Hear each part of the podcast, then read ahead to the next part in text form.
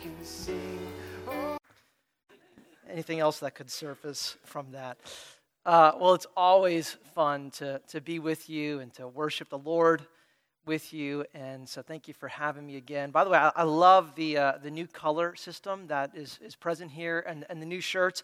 I even love the new policy that if you sit on the front row, you have to wear church themed colors in your outfit. Uh, so everything is, is just looking great over here.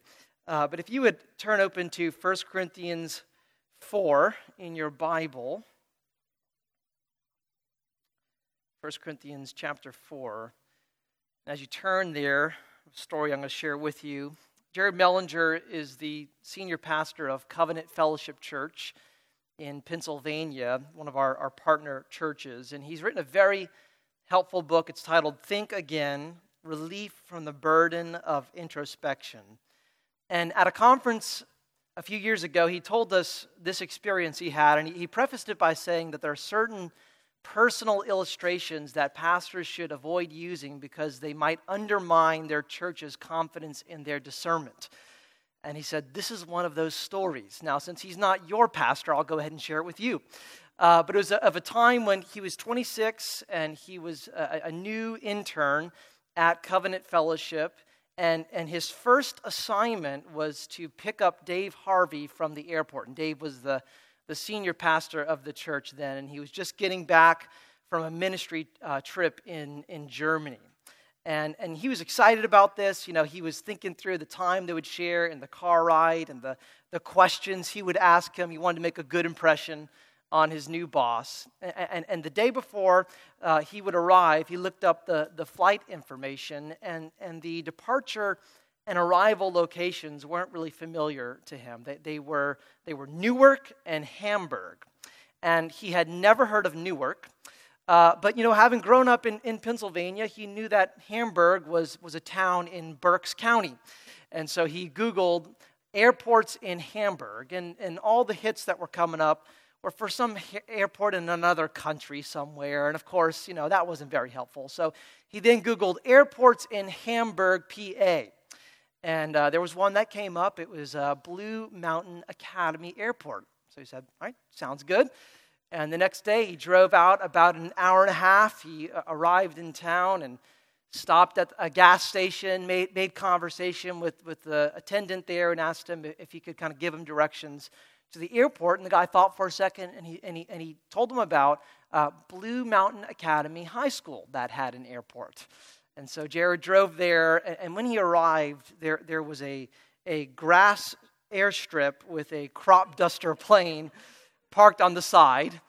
And he walked into the administrative offices, and he said, at, at that point, I couldn't quite bring myself to ask, Excuse me, has Continental Flight 75 from Germany arrived? But he said he was waiting for a friend who, who, whose plane would be uh, arriving shortly and just asking if he needed any information. And the lady thought for a second and said, I, I didn't realize they were still flying that thing. And said, But you can, you can wait outside there. And so he sat on his car, and it just was a, a beautiful day. You know, the sun was golden. He just knew, he knew any minute now Dave's plane would be coming in over those mountains. And he thought, my, my goodness, I, I, I really hope that the guy mowing the lawn doesn't get hit when the plane comes in. And he said, that was the thought that brought me to my senses. It was the guy with, with the sleeveless flannel riding the John Deere tractor. And then panic set in. And he called up the church, explained what had happened, and he was informed that, that his services would no longer be needed on this assignment. And uh, the drive home for him was, was a long one, and it was a, a whirlwind of thoughts. You know, you idiot. How could you let this happen? Do you really think you're going to be able to pastor with this kind of incompetence? How are you going to lead God's people to have a heart for the nations when you don't know that Hamburg is a city in Germany? You know, what about Paris and Tokyo, Jared? Are, are, are those cities in Pennsylvania as well? And, and, and it just was the start of a season when, when everything got scrutinized.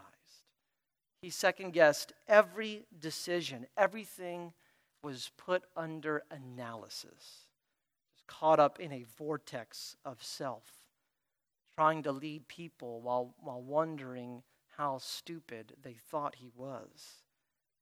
It, it's, a, it's a funny story, but, but that kind of background noise is, is probably familiar to many of us. You know, we, we enter into settings, and, and maybe even this one, and playing in our minds is the sound of our deficiencies or questions about how we're perceived, what people think of us. There's this inner dialogue that we listen to. Now, not all of us struggle with this in, in, in, the same way. You know, for, for some of you, if we played the soundtrack to your life, it might, it might sound like the, the opening uh, scene of Saturday Night Fever with John Travolta walking down the street to the Bee Gees, you know, you, just you show up and you're confident. You just know people want to see you. They're ready to hear your stories and laugh at your jokes and interact with you. Uh, but there's still a good bit of you in the picture. But when we're pulled inward in this way, our ability to step into what God has called us to is hindered. Self awareness is the enemy of ministry. You know, I, you can't drive while looking at yourself in the rearview mirror. I don't know if anybody need to be informed about that. Um, but, but in a similar way, I, I, can't, I can't preach while staring at myself doing so. You know, my, my eyes better be on God, and, and they need to be on you. But any way that we're called to serve, you know, the band up here leading us worship just did an excellent job. Uh, they, they can't model a heart of worship if they're, if they're wondering, how do I sound? How do I look? What do people think of me? Because worship is this, it, it, pulls us outward. It's this awareness of who God is and, and what He's done, his, his saving power, His kindness on our lives. You, know, you, you can't pray out loud in the prayer meeting that happens before the service or share the gospel with somebody if you're always asking, you know, am I going to sound stupid? What will people think? Self awareness is the enemy of ministry. You can't minister and serve if you're watching yourself doing so, double checking whether or not you're effective. Now, th- this isn't just a message for leaders because every believer is called to minister which, which means we need the freedom of self forgetfulness. There, there's something that liberates the Apostle Paul to serve the Corinthians despite the fact that maybe two thirds of them don't support him. But he doesn't seem to be listening to that noise. Let's read this together. We're going to begin in verse 3, but we'll back up to verse 1. Paul writes, this is how one should regard us as servants of Christ and stewards of the mysteries of God. Moreover, it is required of stewards that they be found faithful. But with me, it is a very small thing that I should be judged by you or by any human court. In fact, I do not even judge myself. For I'm not aware of anything against myself, but I'm not thereby acquitted. It is the Lord who judges me. Therefore, do not pronounce judgment before the time, before the Lord comes, who will bring to light the things now hidden in darkness and will disclose the purposes of the heart. Then each one will receive his commendation from God. I have applied all these things to myself and Apollos for your benefit, brothers, that you may learn not learn by us not to go beyond what is written, that none of you may be puffed up in favor of one against another. For who sees anything different in you? What do you have that you did not receive? If then you received it, why do you boast as if you did not? receive it. Four thoughts from our passage this morning. There is the condemnation of human courts, the problem with being puffed up, the judgment of another jurisdiction, and the grace that gets the glory. And that's in your notes there. So, first, the condemnation of human courts. Paul says, verse 3 But with me, it is a very small thing that I should be judged by you. And why does he say that? Well, because he's being judged by them. In, in the context here, there, there are these factions in the church, these different parties, and they're following their favorite players. They're aligning themselves behind their leaders that they think are particularly effective, that they appreciate their ministry style, and they're looking down on different groups that don't have the same value system. A couple years ago, uh, for the first time, I was, I was roped into fantasy football because at Lakeview we, we started up our, our own staff league. And it's a weird experience, you know, because I'm a Saints fan, but you, you watch the real game, and then there's, there's your little fantasy version of that game. And so you want the Saints to win, but I just don't want them to score points with that particular player. I don't want him to, him to run very far in terms of, of yardage, right? So it's like I've, I've got my own re- version of reality as I'm, as I'm watching the game as well. And by the way, today I'm up against Jordan Bellamy, so please uh, send your prayers my way. Um, but you know, the, the, the, Corinthian church, they, they were doing this as well. They, they, they were building their apostolic fantasy team. And they were running stats on Paul's abilities. And many of them were dropping him from their roster. And, and they weren't just questioning his competence, they, they were calling into question his character, his motives, whether or not he really wanted what was best for them. And, and, and, and they were looking down on the people who supported him. You know, you're, you're a member of the Paul party. What's wrong with you? you? You really want to be associated with that man? Don't you know what his weaknesses are? Haven't you ever heard him speak? Now, Paul, what do you do with that? Nothing. Nothing. For me, it is a very small thing. It's of little consequence. He, he uses this diminutive term meaning the least. That is the least of my concerns. It doesn't affect me. He's not caught up in their evaluative game. Now, that might sound blunt, but he's not just being stubborn or dismissive here. He is loving this church.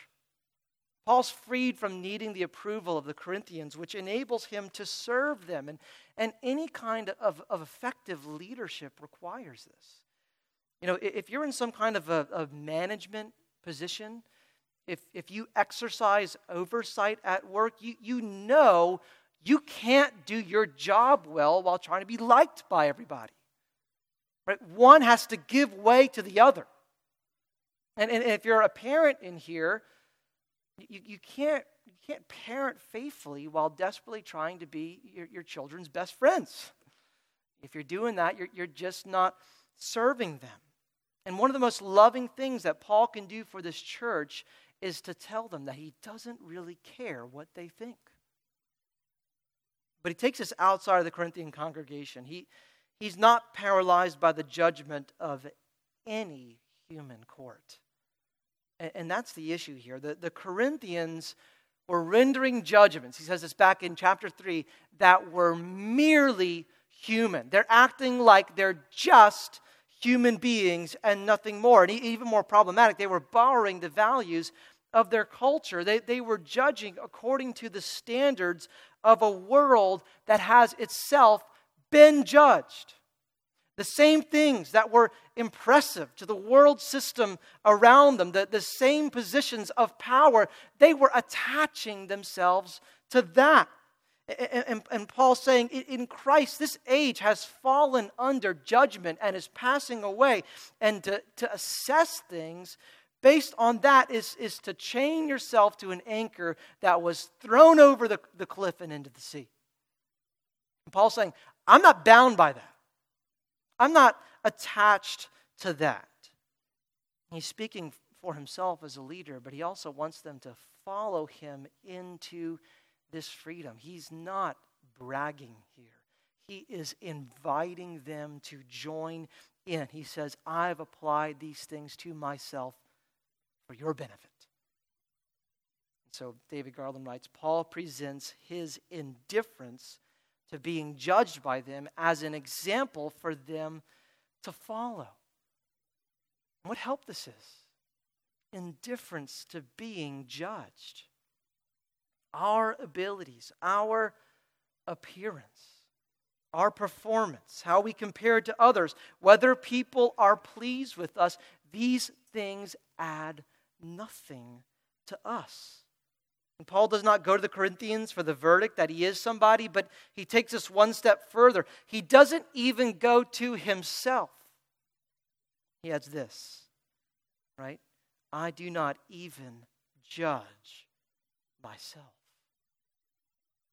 This is remarkable. He's saying, Your opinion matters little to me.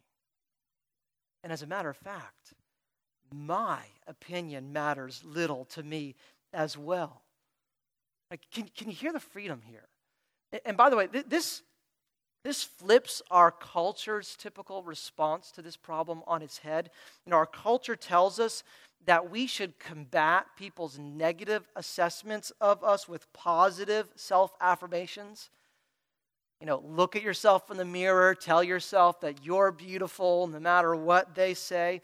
Uh, the, the, thing is, uh, my, my generation, the, the, the millennials, um, we have grown up more than any other on the message of self esteem. We've been raised on it.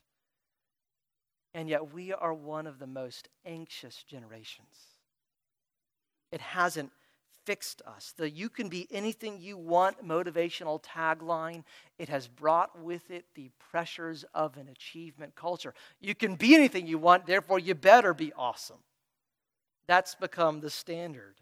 Reality stares back at us in the mirror, and the slogans don't comfort.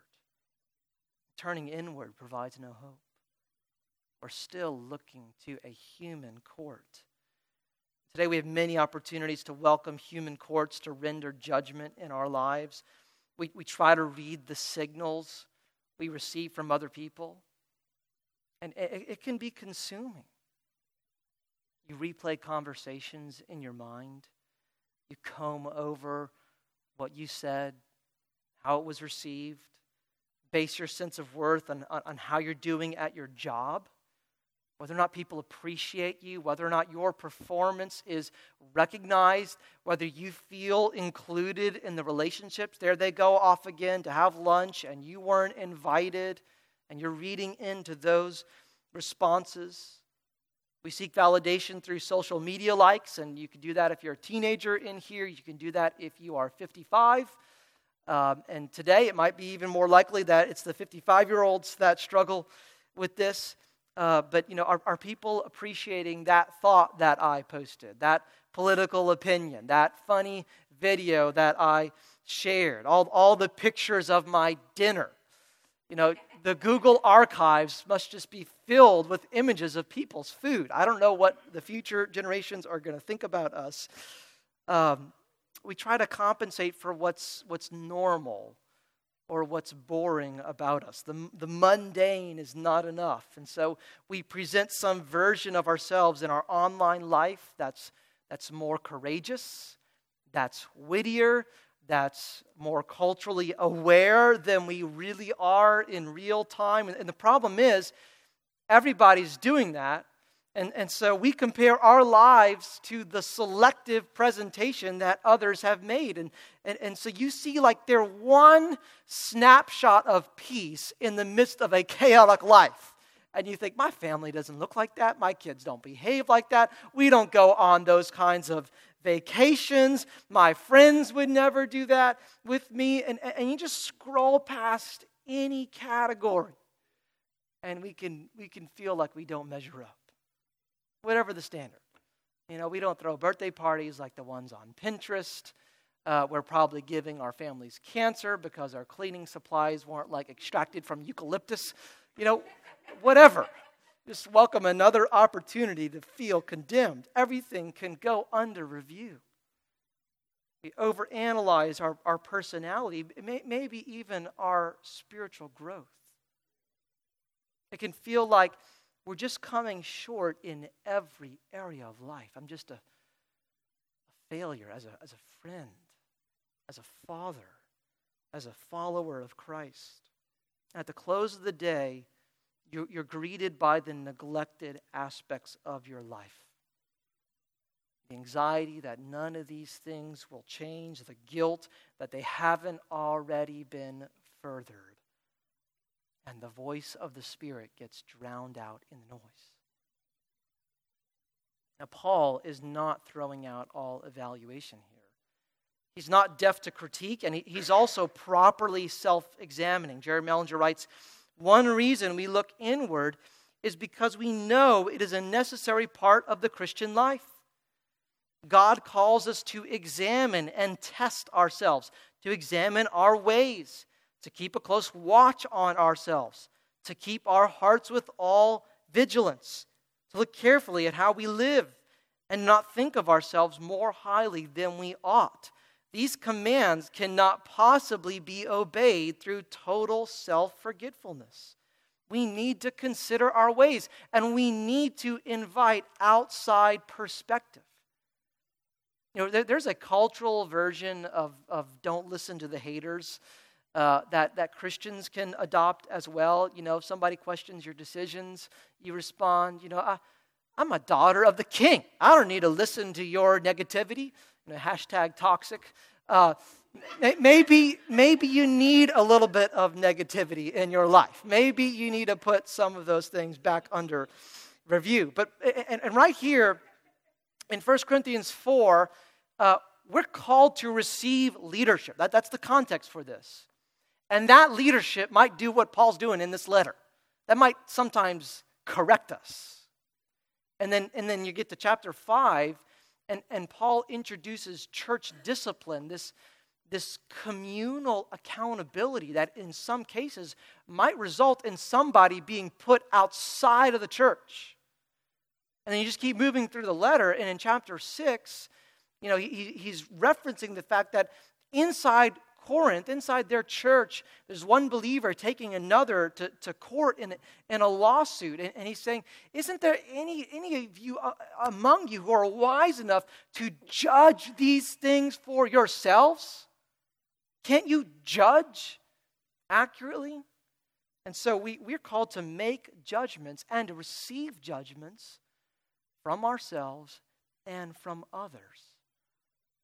But Paul does not attach his security, his confidence, his identity to either their assessment or his own. He does not treat these things as if they are the final evaluation.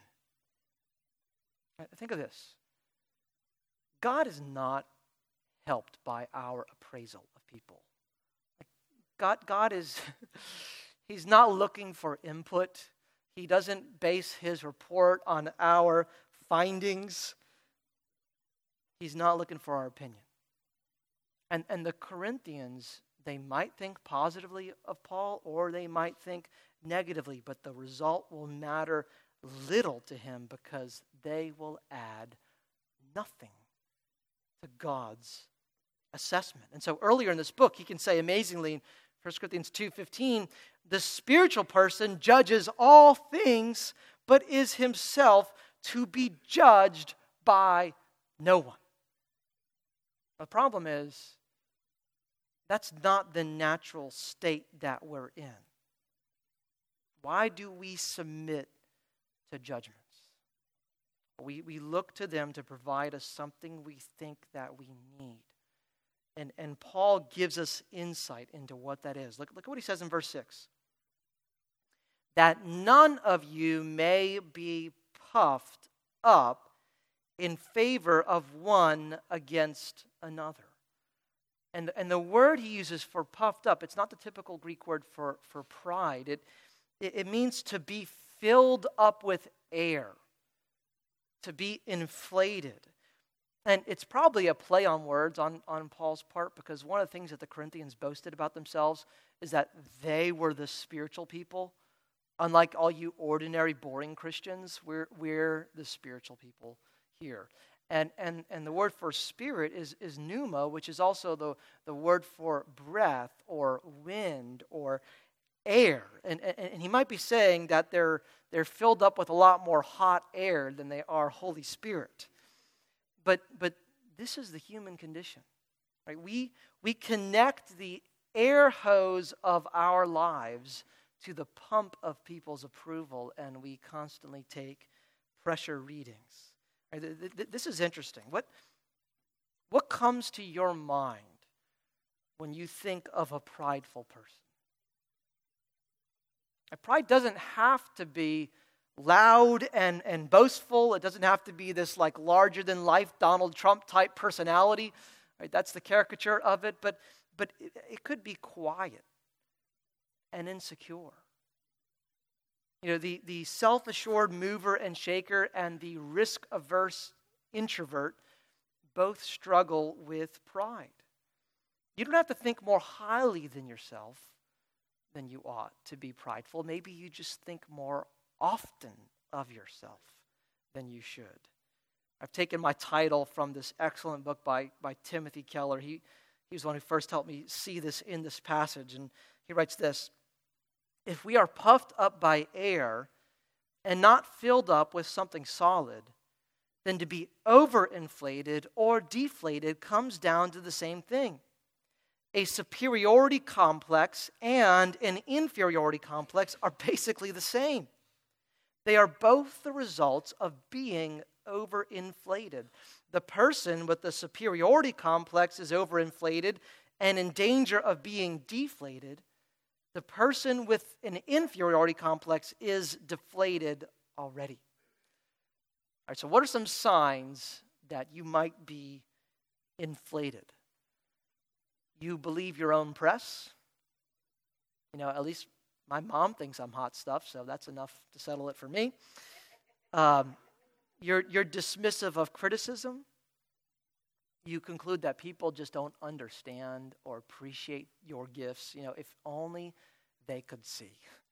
If only they could realize why God put you on this planet. Um, you, you don't suffer from introspection about whether you did well. You just come away assuming you were awesome. You know, just another stat to add to your resume. Uh, you, listen to this, you, you drag people along to serve your agenda. And it's likely the case that you don't realize you're doing that because you have trouble paying attention to how they are affected. You're only noticing the next opportunity that's in front of you. You're impatient with people who think differently than you, who don't appro- approach life with the, the, same way that you do, at the same pace, and you feel that they just need to get with it. Listen, husbands and wives, if, if you're different from one another in this category, you can be doing that to each other. Just perpetually misunderstanding, not appreciating why life feels differently for your spouse than it does for you. Why you want to run forward and they want to stay behind. Why, why the pace of life isn't engaged in the same way. You're a conflict magnet and you probably enjoy it too much. You're inflated. What about the rest of the group here who's looking down right now on everybody in that category, what, what are some signs that you have a deflated sense of self? Uh, you often assume people are critical of you. You, you read into their responses, and, and you, might, you might have just caught them in a bad moment. Maybe it's a hard week for them. Maybe they were distracted, but, but you concluded that they've got something against you now. I mean, I've had people tell me this before that they, something I said in a, in a particular moment, they, they just thought I was mad at them. They thought that I was judging them in, in some way. It's like that was not my intention at all. I just was probably incompetent in how I handled that conversation. But, but you can read into people's responses. And honestly, you might be too absorbed in yourself to notice that that's somebody who's suffering and so maybe they were a little edgy, maybe they were a little too quick, but you're, you're too in tune with how that's impacting you. You find any expectations placed on you to be exasperating. You, you don't want to hear one more thing that you're supposed to be doing. Don't, don't tell me one more thing that I need to be faithful in, what obedience to God requires. If, if preaching adjusts you, you come away condemned. Now, that might be our fault. I know Jeff can be very harsh. That's just his, his person. no, not at all. Um, but it, it might be something in you. You might not be easily edified. You, you tend to be difficult to encourage. There are counter arguments that are inside of you that anytime God's word is preached, it has to run interference with that before it can affect you and bring you to a place of joy. Maybe you're depressed. And, and that can be for a variety of reasons. I mean, life can just be really sad right now. This might be a significant season of, of sorrow. Maybe there's something physiologically going on. But, but it's also possible that, that you are trapped in a fog of mental noise. You are deflated and you're feeling drained. Confident people annoy you or they make you nervous, and, and you assume that because they're confident, they must be proud. And maybe that's just the work of the Spirit of God in them. Maybe God's done a significant thing to transform them, to allow them to, to be used by Him in, in powerful ways. But somehow you seem to always feel judged in their presence. You're not dismissive to criticism, you're hypersensitive to it. You tend to be crushed by it, especially in close relationships. It, it causes you to withdraw to retreat into your emotional silo. Or maybe you're angered by it. And that's when you light up. That's the time when you get noisy. How, how could they ignore all the good things I've done? All the ways that I have served them. I've helped again and again, and this is how you treat me? You come away feeling justified. You tend towards self pity. Nobody likes me. I just hate myself. But really, you, you don't hate yourself. If you did, you'd be glad that nobody likes you. Take that, self. Um, you know, really, you're still preoccupied with yourself. Self loathing is a masked form of self love. C.S. Lewis had this observation that humility is not thinking less of yourself, it's thinking of yourself less. And it's funny because sometimes Christians get around teaching about humility and, and they become really self deprecating. You know, they're always talking about how just they're just the worst at stuff. Oh, I'm just the worst at that. But but maybe you're fishing for, oh no, man, you're really great at that. They, it's not so bad. I think you do an excellent job. Somehow you're still the topic of conversation. But whether we're inflated or deflated, something is hollow on the inside, which means we'll never be satisfied. Seeking success in our own identity will never fulfill us. You'll, you'll be searching and searching and every piece of evidence that you file away that proves that you are somebody will be found to be insufficient. And you'll always need more. We need another report to help us. Paul says, verse 4 I'm not aware of anything against myself, but I'm not thereby acquitted. It is the Lord who judges me. Right? The self report is not trustworthy. We can't even know ourselves accurately, and we tend to make excuses for what we find. We need a more reliable word. Paul doesn't care what other people think of him, and amazingly, he also doesn't care what he thinks of himself. He only cares about what God thinks of him. And what God thinks of him and, and of you and me has already been announced. God's verdict frees us from the courtroom of human opinion. We don't need to live every day on trial. And, and there are these two weapons in the Pauline arsenal. against this. The first is justification. The word that he uses there for acquitted, it's the same word in his, in his writings for justified. He says, Do not pronounce judgment before the time. But you know who can do that? God can do that. God can pronounce judgment ahead of time. And he has done that right in the middle of history. We've already received our sentencing 2,000 years ago in, in the death of Christ. The worst thing about me has already been declared. I've already been condemned. I've already been exposed for who I am. I've already gone through a trial. I've already been on the receiving end of the witnesses. I've gone through the whole charade. I've already been paraded through town. When Christ was experiencing this, you and I were there. We were in Him. We were seen for what we are. Like, what, what worse could you find out about me that my sin was so heinous, so ugly? It, it, it required the, the perfect Son of God to hang on the cross looking like raw meat. You see me in all of my ugliness when you approach Calvary. I've already been mocked and abused.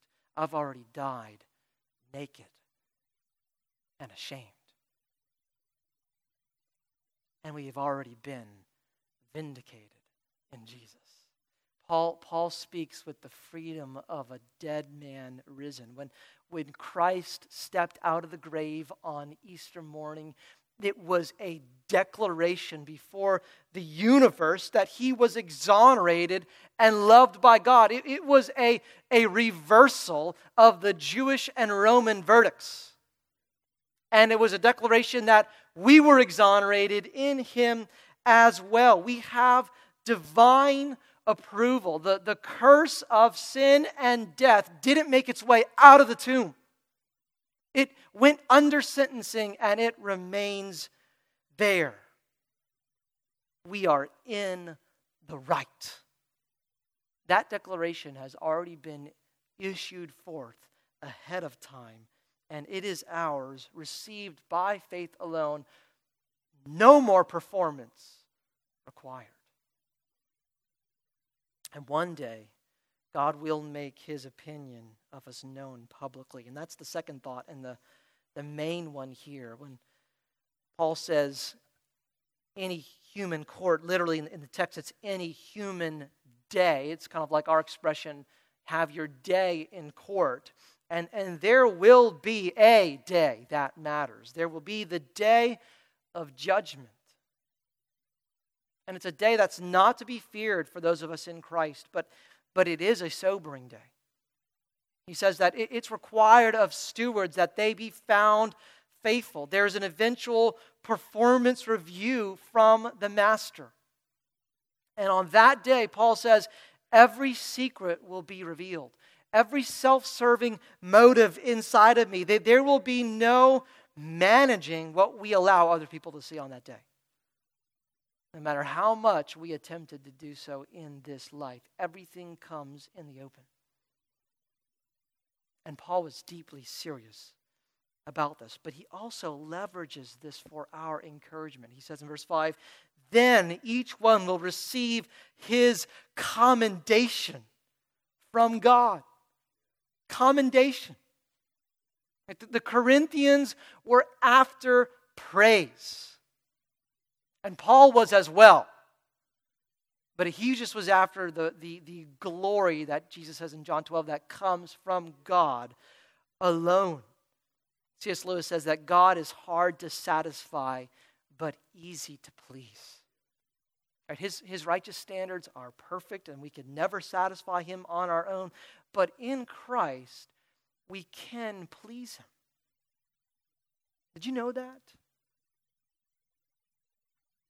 There's a the classic film Chariots of Fire, and it, it tells the true story of the um, Paris Olympics in 1924. And it contrasts these, these two runners. It's the story of Eric Liddell, who's a, a Christian who refuses to run on the Sabbath. But alongside of him, we, we follow with Harold Abrahams. And Abraham said um, that he has, when, when, he's, when he's up against, um, on the starting line, that every race I have 10 seconds to justify my existence. This brings the verdict as to whether I am somebody. But Eric Liddell said, God made me fast. And when I run, I feel his pleasure. You feel his pleasure? Years ago, Wayne Grudem wrote an article. It was titled Pleasing God by Our Obedience, a neglected New Testament teaching. It's neglected in the academic world and certainly neglected in the church. And, and, this is stunning to think about. While our obedience adds nothing to our justified status before God, it does increase our experience of the relational pleasure of God. And, and, and just think about all the ways that the Bible talks about this. Right? Are you saved?